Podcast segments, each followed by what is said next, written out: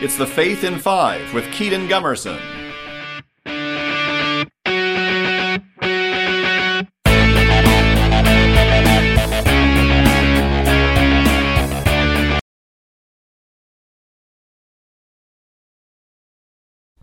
Hello, everybody. I am Kedon of Kinetic Catholic Ministries, back with another episode of the Faith in Five. I hope that you all are having an absolutely wonderful Tuesday so far. I know that I am. Guys, listen, I, I don't like to brag all that much, okay? But I just got to take a little moment. Today is my birthday. Um, as as of when this is going out to you guys, so I'm pretty excited about that. Turning 18, I'm officially an adult um, which is a little terrifying and more responsibilities ensue.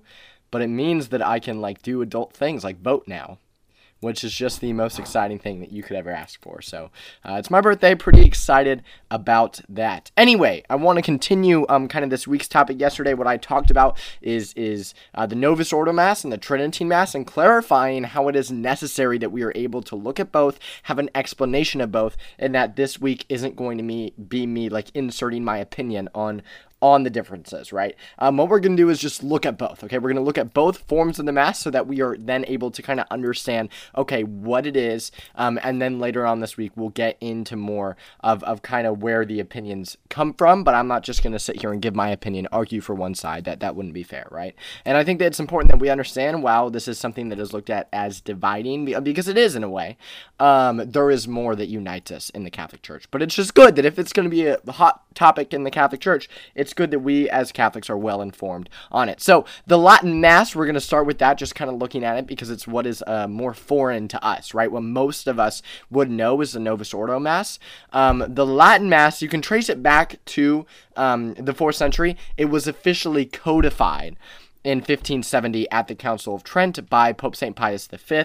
Um, he codified the Latin Mass, which became known as the Tridentine Mass. And so, uh, if you hear anybody say Latin Mass, if you hear anybody say the Tridentine Mass, it's the same thing. Okay, I mean they're, they're referring to the same thing, and so that is important to understand as well. So, uh, it was the primary form of the Mass from again, you can trace it back to the fourth century, officially codified in 1570, um, to 1962 when Vatican II came about. And Vatican II is what introduced the Novus Ordo Mass, which is the Mass that we commonly celebrate today. And so, what makes the Latin Mass so different? There is a, a misconception, um, not everybody has this, but among some Catholics, that um, the Latin Mass is simply the Novus Ordo Mass, but in Latin that's not true. There's a lot more differences, right? And so uh, the Novus Ordo Mass, that is, again, what, what we celebrate, and it's in the vernacular, meaning we hear it in the language of depending on where we are. Here in Oklahoma, we're going to hear, we're going to have Mass in English, and at some points, Mass in Spanish, right?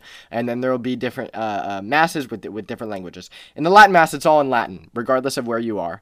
Um, it's all in Latin. The, the priest always faces ad orientem, meaning um, to the east, away from the people, and the idea is that the priest is leading the people to God. You can have Novus Ordo, the priest facing ad orientem, but commonly the priest faces toward the people at Novus Ordo. And so, depending on what parish you go to here in, in Oklahoma, um, will, will depend on, on kind of which you have in regards to that. The order of the Mass in its entirety has some differences. Um, the, the kind of main structure is the same, but the Latin Mass, um, you can look at, has more uh, uh, prayers and, and the role of the clergy. Er, no, sorry, the role of, of the congregation, the role of the laity is very, very different between the Novus Ordo Mass and Latin Mass. And so we'll be getting more into that tomorrow. Again, what we're doing right now is we are explaining differences. We're not giving opinions, but we have to look at the differences because it's good that we're well informed, right? I mean, it's good that if stuff is happening in the Catholic Church, that we know what's going on, that we as Catholics are well informed, especially so that if anybody who is non-Catholic has a question about it, we as as Catholics are able to answer that question. This isn't opinions. This is just looking at the differences between the Novus Ordo and uh, the Tridentine or Latin Mass.